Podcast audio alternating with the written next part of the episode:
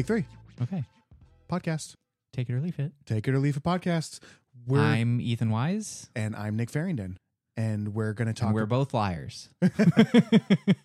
and we're going to talk about sort of an add on to our episode a couple weeks ago, in that we mentioned a fair amount of detail about when you're getting ready to bring your house plants in or any of your outdoor plants that you want to try to winter over inside for winter, how to bring those in and treat them for insect pests so you don't end up spreading that around or bringing that in with other houseplants that you have and ending up with spider mites on every all of your plants inside or whatever. But so what we wanted to do this week is houseplant care through the winter or the off-season months. right because in a couple episodes ago we talked about how you can manage and or prepare your your plants for pest management, so to say. Right. for bringing in your plants from outside and we talked about different sort of systemics you could use like imidacloprid granules for your house plants mixing that in or using pest sprays like triple action which is pyrethrin and neem or you want to use insecticidal soap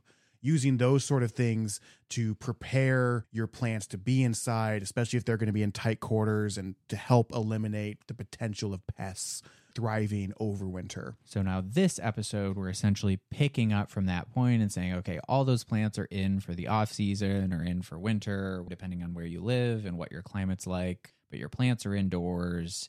Day length is shorter. The house might be a little bit cooler. You'll have heat running. It's so dry, it's more arid. yes, the air is a lot more dry, lower humidity. So that's kind of where we want to pick up with this episode to just kind of set some expectations for houseplants and indoor plants for winter because things do slow down so much in that time of year. I think a lot of times people assume that because it's a house plant or it's a tropical plant, that it always is at 100%. You know, it's always, always, very actively right. growing It's always doing its thing. And while there are, there is, I think, some truth to that in some parts of the area with certain types of plant that never really go through like a, a true dormancy period. But like But if you live further south and you have Right. lots of south facing windows and you're getting tons of light and you keep the house warmer and those kind of things. But up in Illinois, Missouri, areas that we're from, and so on, where it's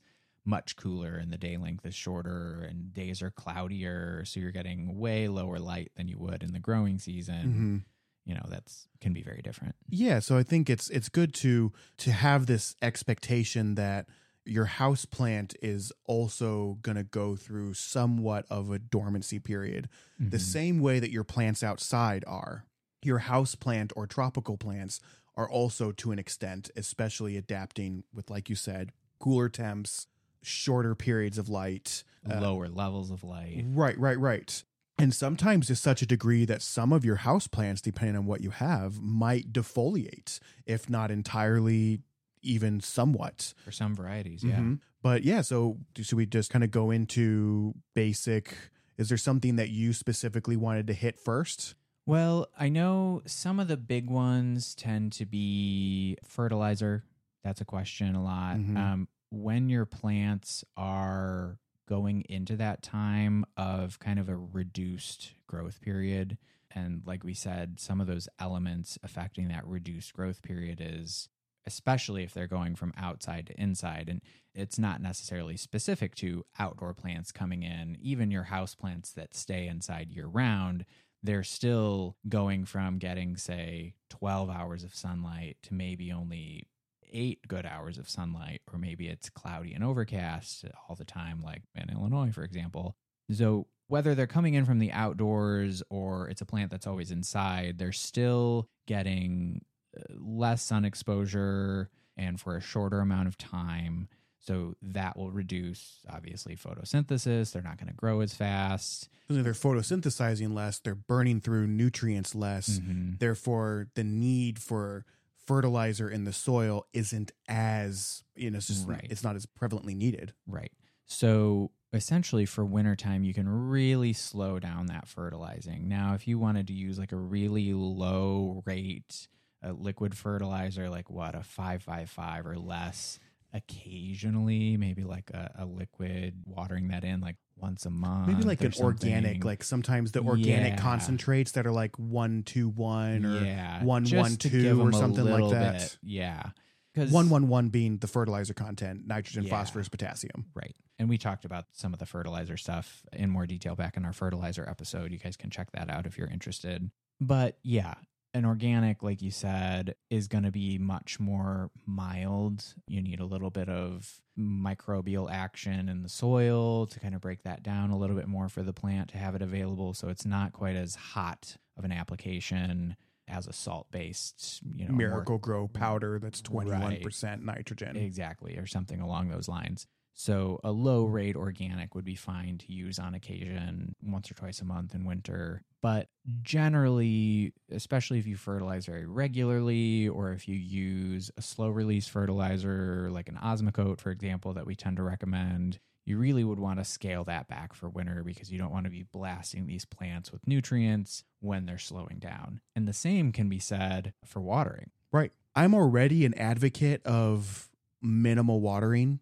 Even though I have a lot of tropical plants, I'm not a yeah, you run huge- stuff on the dry side for sure. I certainly do. And I always tell people it's easier to fix uh, Mhm. underwatered soil than it is to fix overwatered soil. especially in winter.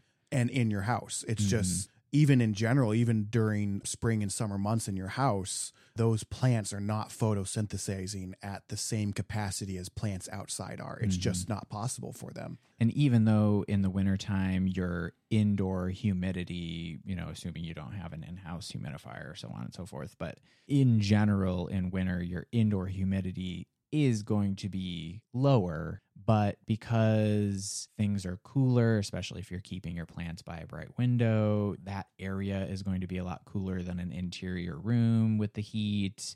Maybe you keep your house a little on the cooler end for winter, especially with energy prices now Mm-hmm. those kind of things then contribute as well as the plant slowing down. Plants pick up on cooler temps. Yes. and they slow their roll when temps get lower than what they are used to on an average basis. and so because of that on its own they're going to be utilizing less water, but with everything being cooler and less light, that soil is also going to be drying out much more slowly for those reasons. Mhm. So again, a good reason to, like Ethan said, kind of keep things a little more on the dry side and make sure you're not overwatering and having that soil sit and be soggy, and you could have issues with root rot and fungal issues and and those types of things. Yeah, so I I always recommend running on the dry side, no matter what, no matter what time of year. But definitely over winter, be cautious about overwatering your plants because, just like you said, they're likely going to be burning through, um, which is a weird term to use for water, but burning through water usage less. And so I always like to truly wait until the soil seems dry and or the plant is showing me signs, especially if it's something like a philodendron or a monstera or a pothos vine. Those are very good at letting you know when they're thirsty. They start to kind of flag. That's the term that we use for that kind of weeping, sad looking leaf that starts to hang. Where you notice the leaves kind of aren't as rigid or aren't as shiny and Right. vibrant. So if you notice your plant is doing that and then you look at it and you're like, oh, the soil is dry, there you go. You know it's time to give it a drink. Right. And So- you might want to be careful too with if you're normally say bringing your house plant to the sink and running water into that pot until it's totally soaked, letting it drain off and then bringing it back to its spot. You might want to just use less in general because again, if that soil is totally saturated, if that's how you normally water,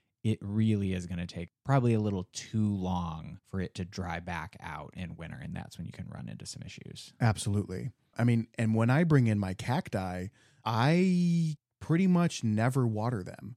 So when I bring in, I have a lot of agave, I have a lot of cacti. I do have some succulents, but succulents aren't really what I think they're a little bit higher maintenance than I prefer.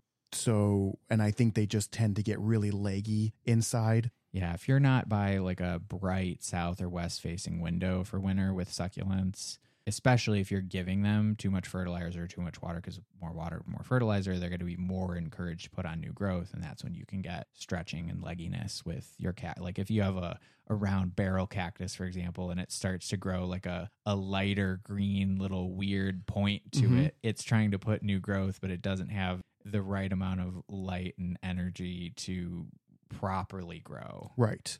And yeah, that term too. So here's the, the our term of the of the episode, etiolation. So etiolation is that term of when a plant has weird elongated growth that is also much lighter green than it normally is.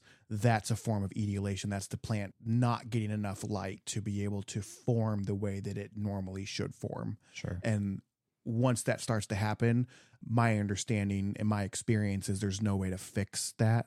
Like if you have a tall Peruvian apple cactus and then it starts to get that weird Right. light green, Especially skinny with cacti that's growth, like essentially it's- one body. Yeah, it's never going to plumpen up and never going to really darken up again. You're kind of But some of your succulents, you know, if they start to get leggy like that, some of them you can cut them back and they'll regrow, like Sure. say new rosettes. sedums and echeverias. Yeah, Yeah, those are yeah. pretty easy. Yeah. So anyway, I don't really have too many succulents, although I know a lot of people can because they're available everywhere. No matter where you shop for plants, there's usually trays of like two inch and three inch succulents. So I get a lot of people have those. Definitely put those in a bright window, give those lots of sun. Periodically check those for water once or twice a month. Nice thing about true succulents, they get kind of pruny looking. Yeah, almost like a wrinkling to the leaves if they start to get too dry. Right. Like the way your fingers look when they're too wet is how succulent leaves tend to look when they're too dry. Mhm. And so that's a good thing to look for. You're like, oh, wow, that's really wrinkly and pruny looking. It needs a drink. And with that, they can, again, just like some of the more tropical foliage type plants that we named, the succulents can also start to look less glossy and shiny, less vibrant in the leaves Mhm. as they start to get that kind of wrinkling when they're getting too dry. Yeah. But as far as my cacti, when I bring them in, or I have a lot of agave, I think I have 10 different agave plants and quite a few true cacti. So barrel cacti and pharaoh cactus, mammillarias. So when those come inside, especially my agave, my barrel cactus, and my pharaoh cacti, I don't even put those next to a window. They're very shade. They essentially go dormant. They don't look like they're going dormant. They look the same as they always do, but I will put them essentially wherever I have room for them, knowing that I don't need to put them right next to a window and just let them be. And I will maybe, if they're lucky, they'll get like a little bit of water from the bottom of a glass or something like that that I didn't finish from the night before. You know, I'll walk by them and, I'll and they're just not stretching because they're essentially cold, dry, and hungry. Right. And Yeah. they're just stagnant. They just kind of stay that way for several months. I essentially completely leave them alone. Yeah. But some of my other foliar plants, like my monstera, essentially my aroids, aroids being this all encompassing term for things like I brought up earlier philodendrons, monsteras, pothos. So epipremnums are the genus of the name for a lot of common name pothos, And what's the other one? Epipremnum and scindapsus. Scindapsus. Mhm. Yeah, thank you. and used to i know we had talked about this before trailing philodendrons used to also be categorized i think some growers that sell wholesale still categorize certain trailing philodendrons in with the pothos common name category where you might find like some brazilian I've seen Brazil referred that way. I think it's just because Brazil in particular tends to be so viney and look so similar to the kind of the Mm-hmm. Right. colloquial thought of what a pothos would be referred to as. i have seen a shift though where more and more people are just referring to those types of philodendrons as trailing philodendrons though right, right. But I'd feel like it wasn't that long ago that a lot of trailing philodendrons were just also categorized as pothos as well, as it was like this all encompassing term for trailing foliar plants. right. But that all being said, so those I try to give a nice either southern, eastern, or western exposure for. And uh, we have a nice western window in our house that is also somewhat filtered from a, a little bit of an evergreen there. So it gets nice light there. And we'll put a humidifier in this room that's western facing. So a lot of those aroids go in that room. Not a whole lot of new growth being generated. You might get one leaf that starts to unfurl and then stops and just stays like that for 2 months Mhm. at a time. But yeah, the idea is to really not encourage too much growth, hence the fertilizer, not needing to overdo on the watering, giving them just enough light to thrive, to, to thrive thrive. But I really try hard to not encourage too much growth Yeah. over winter. Yeah, winter for houseplants and tropicals is usually more of a surviving, not thriving type of situation. Absolutely. Just let them kind of be. I do want to jump back really quick before we get into light. I want to touch on light more. I do want to jump back a little bit to watering, how you mentioned keeping things on the drier side. There definitely are some exceptions to that. If you have a lot of ferns, Which I don't. Yeah. right. If you have a lot of ferns, for example, that like higher humidity, more of a bright and direct to a lower light, depending Peace lilies. right. Those kind of things you would not want to run dry in winter because they will get crispy pretty quick. So Very quickly. that's a little, you know, you do still need to be careful about not way saturating the soil and having them sit wet and cool for too Wrung long. out sponge is a good kind Yeah. of soil consistency to have in Right. your mind. Right. If they're in say like a plastic pot or a liner pot and they're they feel really heavy after water, you know, that's probably too much. You want that soil to be just moist. Mm-hmm. So there are some exceptions there of things that you would not want to run particularly dry in wintertime. And if Um, you want to bring in your Boston fern, be prepared to be picking up leaves Right. the entire winter season. Yeah. hey Ethan, do you hear that? What? Oh, it's an ad. Real quick, thanks for listening to our episode today. You can stay in touch with us by supporting us on Patreon. We are at patreon.com slash take it or leaf it. And we'll have bonus content on Patreon for all of our subscribers there, where you can get extra episodes and snippets from the show that we don't release to all the other platforms. You can also find us on Instagram, Facebook, or YouTube at Take It or Leaf It Pod. And you can also visit our website, takeitorleafitpod.com.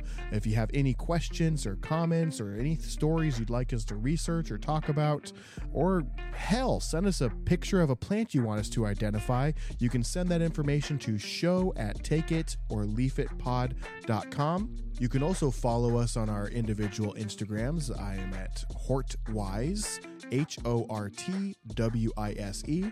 And I am at N Farringdon, N F A R R I N G D O N. Thanks so much. We'll get back to the episode. Ah, you got me. And so now circling back to light, I know you mentioned your west facing window. There are houseplants on that end that prefer the more interior, bright and direct light that in the regular growing season, if you put them in a west facing window, they would be stressed out, they might get burning. But something to keep in mind, at least in kind of the zone, what, three through seven of the United States, in wintertime with the day length, so the length of light in hours that the plants are getting being shorter, and the intensity of the sunlight being less because the sun is physically farther away from Earth. And also, it tends to be more overcast, at least in the Midwest where we're Mhm. at. That combination of things, lower intensity and duration of light, means that some of those plants that you'd normally maybe keep in a more interior part of the room or only east facing, for example, you can get away potentially with putting those in a south or west facing window because the intensity of the light just isn't as strong that time of year. So don't be afraid with certain things to kind of experiment with putting them in those what normally in the main growing season would be too high of light areas again your south and your west facing areas you can get away with that with more things in the wintertime Yeah, like I guess a good so like an anthurium. And there are lots of different types of anthuriums, but I think the most popular type of anthurium is the one that's referred to as a flamingo flower.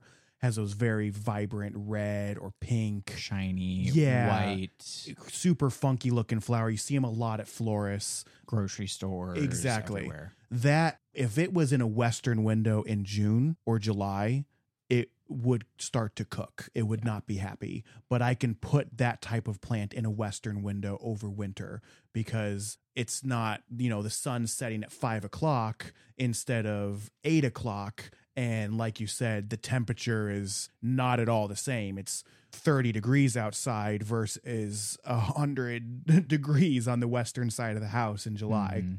So totally different scenario. So yeah, good.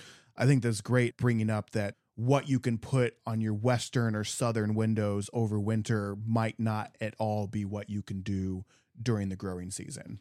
And you can really kind of think of it as just like in summer in July, if you're outside on a full, bright, sunny 100 degree day from one o'clock to five o'clock in the afternoon with no sunscreen, you're going to get crispy and sunburnt. But if you do that same thing in the wintertime, your chance of that happening is much lower you kind of think of it like that with the plants. I've been kind of lucky at my house because my southern window, which is pretty small, it's just our kitchen window is a southern window. And uh, we have a big oak tree, a stupid pin oak tree hmm. that's there, but it filters like in summer, all that growth kind of filters that southern light through there. So a lot of the plants that I can put in that southern window over winter are the same ones that I can put there during the growing season sure. because it's so filtered over summer due to all the foliage that's on the tree. But then once that foliage drops, they can still stay in that southern window because still it's the light is not as extreme, the heat is not as extreme. Right. So we have a lot of our Hoyas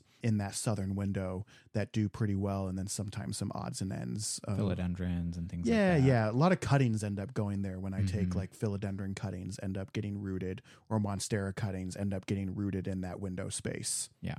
Speaking of that, okay, that kind of leads us into like pruning and maybe potting up. Should uh, we touch on room humidity really quick? Yeah, I did briefly just say something about having a humidifier in the western window. Yeah. But we didn't really touch too much. Yeah. Ooh, pebbles and saucers. Right. So, as far as if you have plants that are more on that kind of tropical foliage and uh, philodendrons, pothos, and kind of those categories, ferns, arrowheads, what maybe croton, if calatheas, calathea, yeah. definitely calathea, maranta.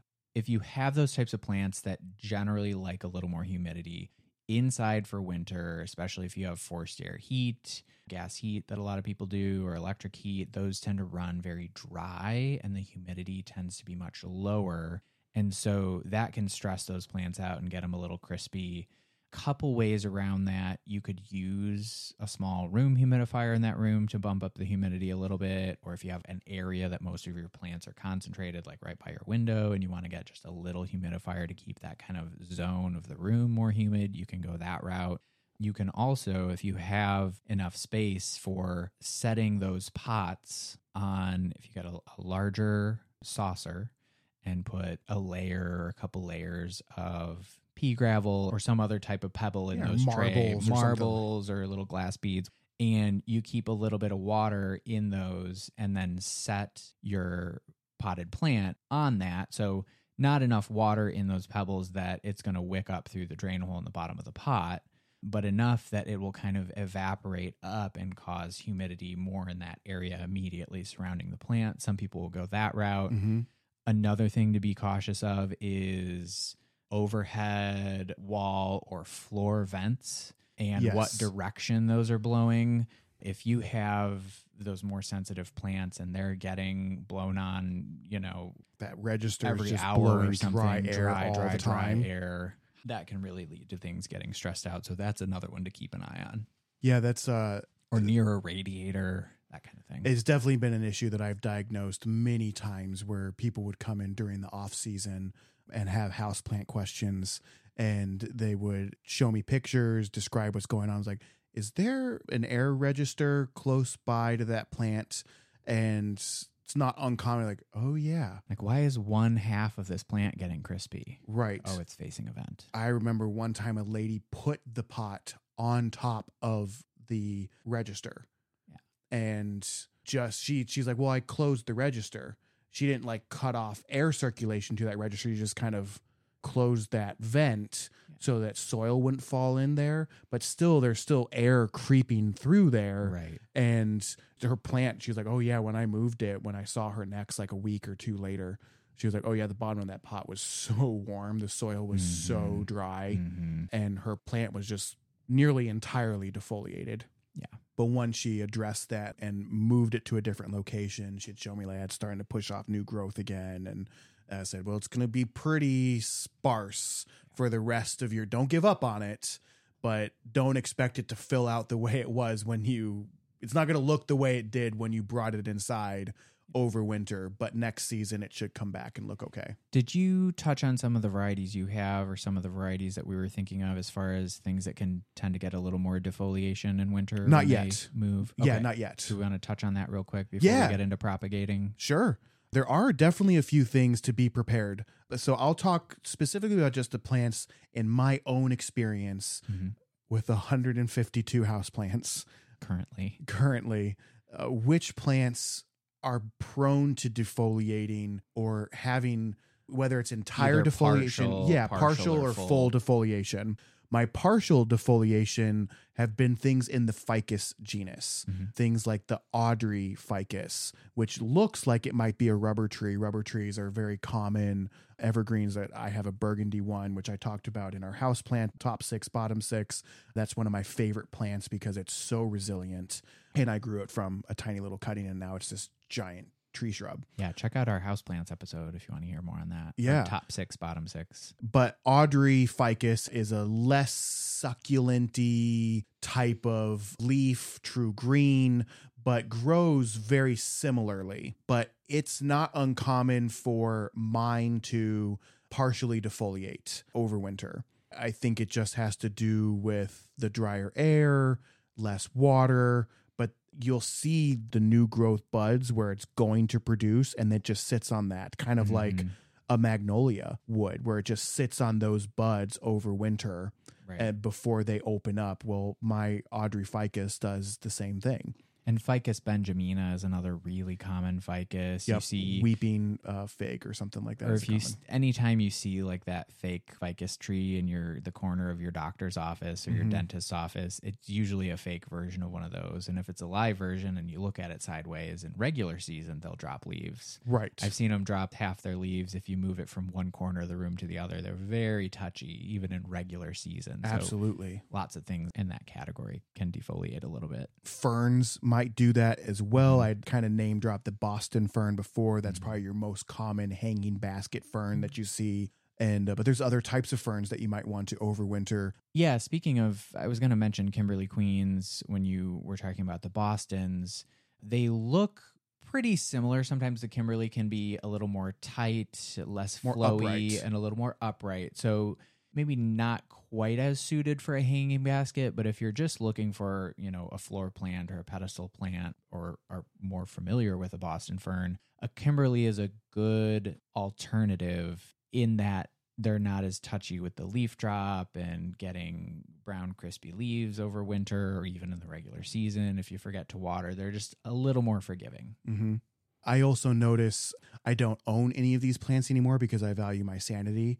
But calatheas and stromanthes Mhm. are plants that I just like. It's just not my baggage.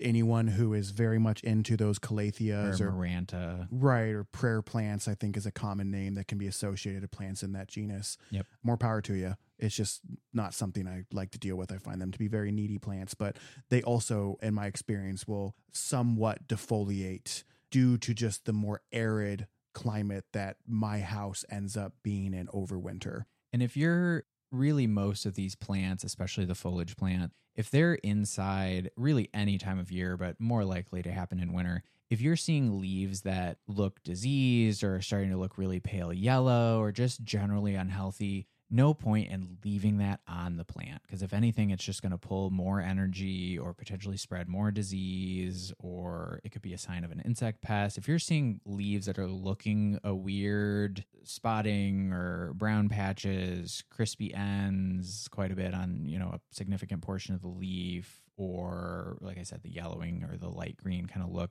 just do cultural control and kind of remove those from the plant because having a bunch of crispy sketchy looking yellow leaves on your plant is not those are never really going to come back out of that so there's no point in keeping it on the plant Right. So just periodically kind of clean those things up in winter your plant will And I get that with will be happy with you with one of uh, another one of my plants. Not all of my philodendrons do that, but this particular philodendron, uh, it's a trailing variety called Cebu Blue, C E B U Blue, and it's uh, got a pointier leaf than some of your other trailing philodendrons. kind of like a more narrow Yeah. pointy mhm. And that one really likes humidity. It loves the humidity, and so And it's you have 'em very happy. Hanging- baskets, which Right. is tricky to do humidity with. Right. So they they thrive when they're outside in that filtered light with the natural humidity that exists. But when they come inside, we've had it before almost entirely defoliate, Hmm. which is probably a little more on the extreme side.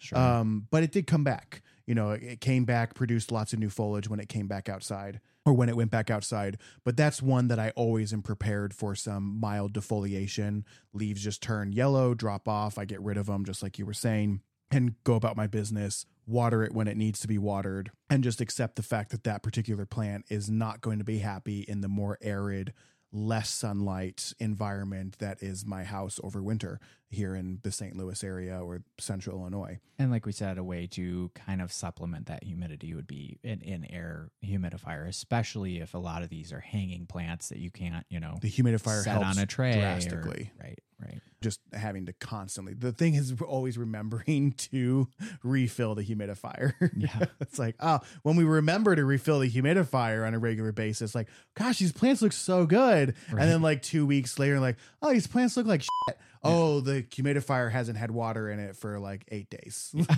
oops and I know another one is your adenium. Yeah, my two plants that I have that always I should I have three plants. So the three plants that I have that always defoliate entirely for me every single year and it's common for other peoples to do the same thing. The adenium, which is the desert rose, also talked about in top 6 bottom 6 house plants. Yep. Also one of my favorites. Mine entirely defoliates every single year once I bring it inside, and then sometimes pushes off new little growths at the ends of the branches, and it just kind of sits on these little baby, not mature green leaves, but Mhm. all the mature foliage drops off. And I've spoken to people before, several in the garden center settings that we've worked at, where people didn't know that. And they bought this cool plant and then it defoliates and they threw it away. They thought that it died over winter. And then, you know, I talked, I was like, oh, no, it was just dormant. It just went dormant. And they're like, oh, I thought it was dead. I didn't know that. And so whether it's something like that, like the adenium that can fully defoliate, or like you mentioned, that cebu blue philodendron, if you do have a plant that is getting a lot of defoliation, that maybe you're not sure if it does that normally or not, or if it is dead or alive, you can always either, you know, snip a little vine tip or do a small little scraping on Mhm. the Bark, trunk. Yeah. It's, yeah, it's hard to. yeah of that plant and you see some good bright green underneath that you know that can be a way to just kind of delicately test whether or not If the plant's not alive. brittle, you know, Right. and if it's still has crunchy and brown and shriveled up that's one thing but then you're a bad houseplant parent. so yeah, the the adenium completely defoliates. My the other two are very obscure plants, so I'll just briefly talk about them. One is the uh, shaving bush tree. The botanical name is Pseudobombax. It's very uncommon. I got lucky finding these from a vendor a long time ago, but I love mine. Uh, it's a very unique, funky looking tree shaped. I have mine in a bonsai form, and it entirely defoliates and just something I'm prepared for every winter. And then I have a plant that's called an ant plant, A N T, that has a caudex, which we talked about root before. bulb above ground root Yeah. bulb type structure And the caudex C A U D E X. And we talked about that also in our previous houseplant episode. Yeah, being this not a trunk, but a trunk. You know, it's like it's a big like if you have a probably the plant that's more common for people that would have a the ponytail palm. I Mhm. think that has really found much more. It's always kind of been a somewhat popular plant, but I think it's even found a stronger popularity in garden centers now because it's so low maintenance to take care of. But if you are familiar with a ponytail palm, and there's a couple different varieties you might find, that trunk is technically referred to as a caudex. So, anyway, those are just my experiences with plants and defoliation, Yeah. but things to always be prepared for if that's happening. And once again, as far as if you're ever concerned about, especially with houseplants, houseplants are some, Nick and I will talk about plants no matter what. Obviously, we're doing this frickin' podcast, But houseplants, because we both have so many of them and we both have been buyers for garden centers and have had to care for these plants in those setting as well as being since you're the buyer, essentially being the go-to person to answer questions for people in garden center settings we are so comfortable talking about houseplants that if anyone over the winter season or as you're bringing your plants in, you want to identify what your plant is, you want to know how to personalize the care for it, any concerns you have for them, send us a picture, message us on our email, our social media page. We will be more than happy to nerd out with you over your houseplant. Yeah, definitely. We might even feature it on the show. Yeah, absolutely. Yeah. And one other thing to touch on that I don't even think we talked about in our notes before we started recording, but another category of plant that can start to defoliate in winter is if you have something that you're bringing in or something that stays in that is a deciduous type of plant, a plant that has to have a winter dormancy. Mm. And this mm. could be. Mm-hmm uh, some type of bonsai sure. or a little dwarf plant that you have as a patio plant, if that plant is something that needs a dormancy, could even be a type of evergreen. But if it's something that could live in your area outside, planted in the ground, chances are that plant does need a dormancy. Mm-hmm. And if you bring that plant in or keep that plant in its normal place in the house over winter and it doesn't get a dormancy, that can actually stress the plant out so much. You know, you might be able to get an extra year or two or three on that plant without it going into a full dormancy, but eventually that will stress the plant to death. So if you have a especially like maple bonsais, that's where I've right, talked to people about this exact or, thing. Or even a juniper or some kind of pine or something like that. They need they a might, cold dormant period. Yeah, they might look okay for a while, but you have to give them a dormancy. And that really depends on the variety. And you would need to know whether it is something that's hardy in your area or what the zone range, the hardiness zone range is that they can survive in. You know, if it's something that's hardy to zone 10, you could probably keep that in right. all year round and not need to. That's not necessarily going through a winter right. dormant period. But if you live in you know, if it's a plant and you live in Minnesota or Michigan or Pennsylvania or Illinois, Missouri, Tennessee, Kentucky, whatever, somewhere in that any of those regions and more, if it is something that can survive outside through your winters, it will need a dormancy. And then you would have to find a spot like maybe an unheated garage that has a window especially if it's an evergreen, because they would still need to do a lower level of photosynthesizing through the winter. If it's something like a, a bonsai maple, like you mentioned, or a Japanese maple or an oak or whatever that normally would drop its leaves out in the wild, planted in the ground, those you don't need to worry about a bunch of sunlight. You could put them in maybe a cold basement. If it really stays consistently 50 or under that can still be risky but really like and just swing by and give it a little bit of water once a month yeah, or something like that. Yeah any of them will need to be watered occasionally so that there's some moisture for those roots so they're not totally desiccating but an insulated unheated garage or an insulated unheated shed you know if it's just like a plywood walled shed like a lot of sheds tend to be if it gets negative 10 outside, it's still going to get negative 10 inside that shed eventually. And that's going to be too cold for those roots in a pot, not insulated in the ground. So you do need a cooler, really like what, maybe mid 30s to mid 40s ish, or into the slightly freezing kind of category, depending sure. on what it is, to really achieve that full dormancy for a number of weeks, probably minimum eight to 12 weeks mm-hmm. at, at least, to have that plant get a chance to rest and recover to be able to have the energy to push new growth the following spring. So that's kind of a whole category of things that could be something to keep an eye out for. Right. Yeah. So I think, should we jump into potting next and then some pruning and propagating?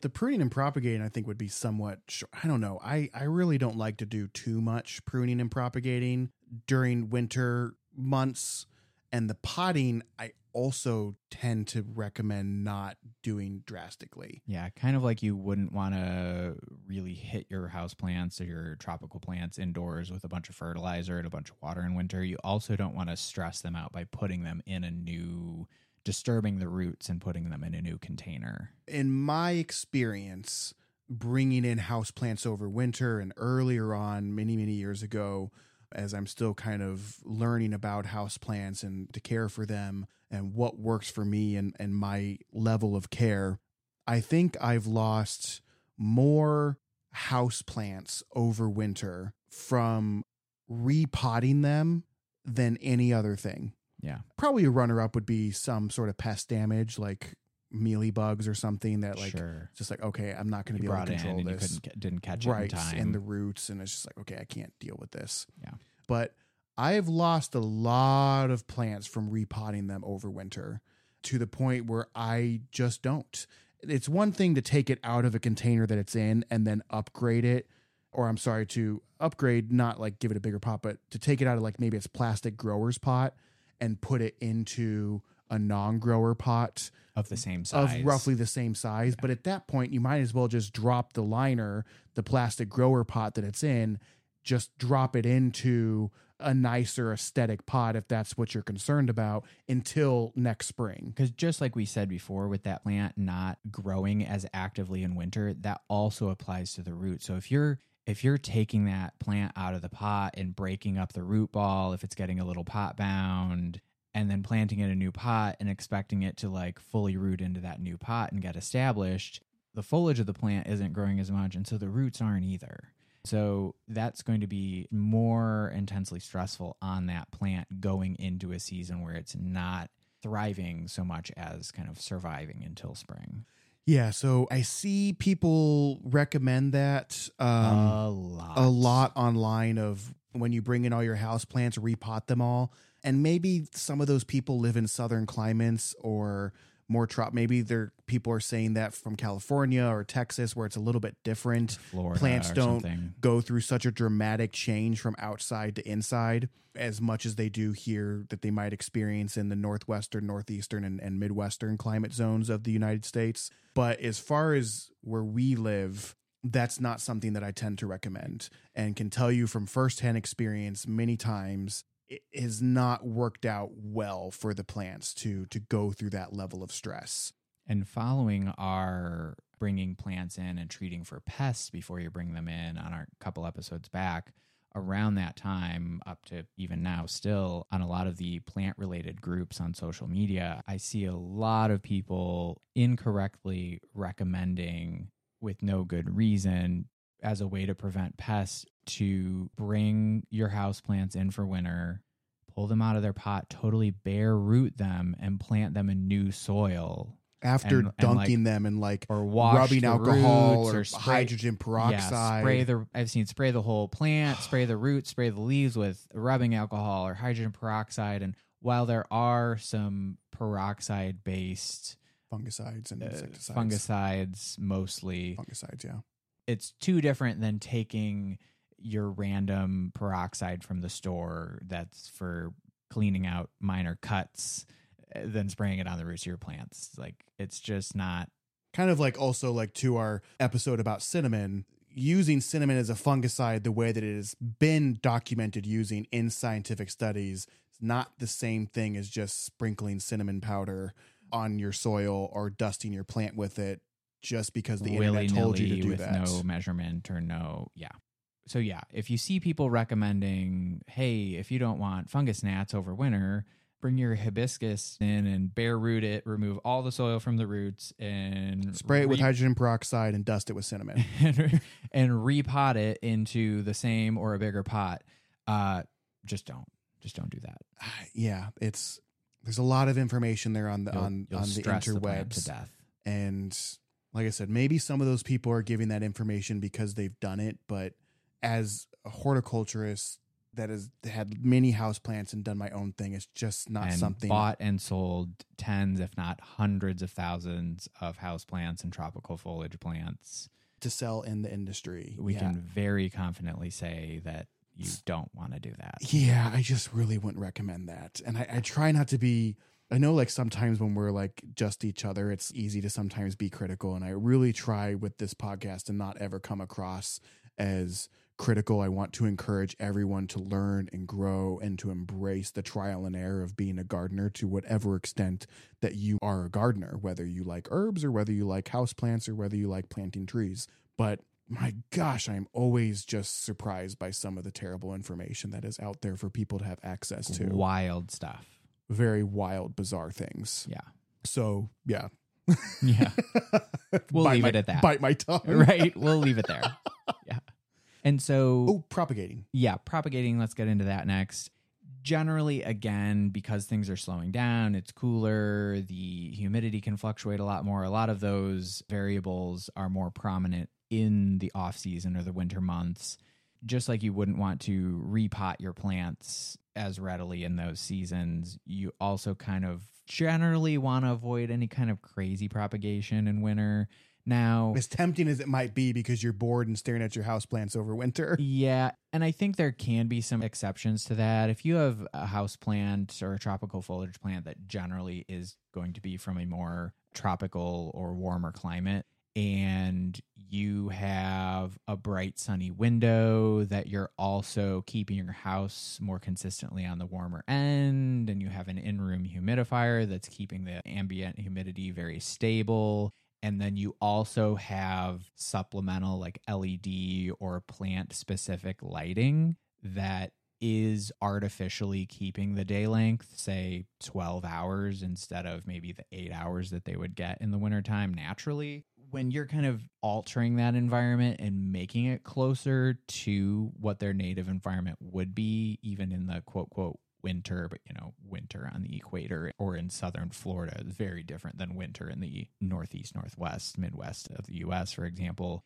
Maybe then in that altered environment that's very controlled, you know, you have your lights on a timer, you could probably get away with some propagating as long as it's not something that's too touchy of a variety. But if you're just wanting to take a bunch of cuttings and root some succulents and do all this and just stick them by your bright window or your bright and direct in winter and letting them go probably really not the best time Yeah, if I'm going to do, for me, once again, my own personal experience, if I'm doing that, it's usually with things that are, once again, in the aroid family, monsteras, philodendrons, maybe a, an epipremnum pothos or something like that. And what I would do is just take a cutting that has little nodes on it, nodes being at these, you know, kind of important junction points on the plant. And those nodes can sometimes just kind of act as like an aerial root and also can be adapted to grow into an actual root. I will cut it off at that point where there are nodes and I'll just put it in water. Yeah. And just leave it at that, change the water out every few days, keep that water fresh and clean, and you'll eventually get roots and just let it stay in a little water jar or vase or whatever you have and just let it stay in a rooted water state until next spring where you can then upgrade it into a soil It- that's my method i and prefer i've done to, it before too where you know then i could stick them in moist soil that doesn't Okay. have like a ton of crazy fertilizer added to it or something like that once they have some of those roots established because i've i've also had some issues with you know you forgot to change the water one week or you go out of town and it gets stagnant and nasty or if you have a you know if you have them sitting in a glass jar in a southern window Gross. you can get you know algae growing or you know that glass can magnify the sun on Sure. those roots and cause issues. So i'll sometimes stick that stuff once it roots but yeah. As i said you know one of those things where if you if you're comfortable those are also very very forgiving varieties of plants. Very much so. Yeah. So just for me, what my comfort zone is and what I feel like I can comfortably tell someone to do and be successful is take some cuttings, stick them in water if you feel the need to, let them stay there. That's what I will do. And then come spring, Yeah. pot them up. Yep. So I think we kind of touched base. we hit it all We hit definitely a lot the of main information. the main stuff yeah the most frequent questions that we tend to get or that we see pop up on some of these online groups Mhm. which tend to be pretty representative of questions that a lot of people tend to have for Yeah, especially a couple of them that have, you know, 2 million followers. So yeah we get a lot of ideas of uh, what people are needing help with Yeah. by reading some of the posts and comments on those on those pages. Yeah, if we see 50, 100 of the same question or the same similar things being asked or talked about on some of these groups, it's like eh, it tends to match up with what we get asked a lot, even in our individual lives hmm with people who know we're plant nerds. Right. Yeah. I think that wraps it up then. I think so. All right. So that's been it for our winter time, off season houseplant, tropical foliage, interior plant care and keeping them surviving. uh, Maybe not quite thriving, but at least surviving until spring, until things warm back up and temperatures get more stable and daylight's more readily available. Hopefully that helps. And if you have any houseplant or winter plant related questions, always feel free to put that in a comment when we post about the episode or reach out to us via the email show at takeitorleafitpod.com at Take It or Leaf It Pod on Facebook or Instagram, any of those options. All that stuff is on our website, takeitorleafitpod.com as well if you want to reach us. We're always happy to answer those questions. That's what we're here for. We mm-hmm. we want to help educate people more about plants in the horticulture world. That's a huge portion of why we even do this podcast to begin with. So never feel like you're bothering us Please, or there's a you're not bothering question. us. Right. Yeah, you're not bothering us. This is what we want to do. And if you have your own tried and true techniques, say you've been doing the same thing for a decade or longer, let us know. Love to hear vicariously through your experiencing overwintering a type of plant. Just let us know kind of what climate zone you live in. We don't need to know, you know, your address or anything, but sometimes that's helpful to know where you live in comparison to where we live, just so we know, you know, what kind of technique you're using and is it applicable to how we could utilize that technique or not. But especially if you maybe if you specialize like you only do orchids for houseplants right or, or, like African that. violets Yes. or whatever, or you have 30 different types of succulents and this is what you Or do. you only grow carnivorous plants that would be Let us know. We'd love to know one. what Yep. your tricks of the trade are for keeping your plants happy over winter. yeah all right that wraps us up for this week's episode this has been the take it or leaf it podcast i'm nick farringdon And I'm Ethan Weiss. we'll talk to you guys next week Doodles. bye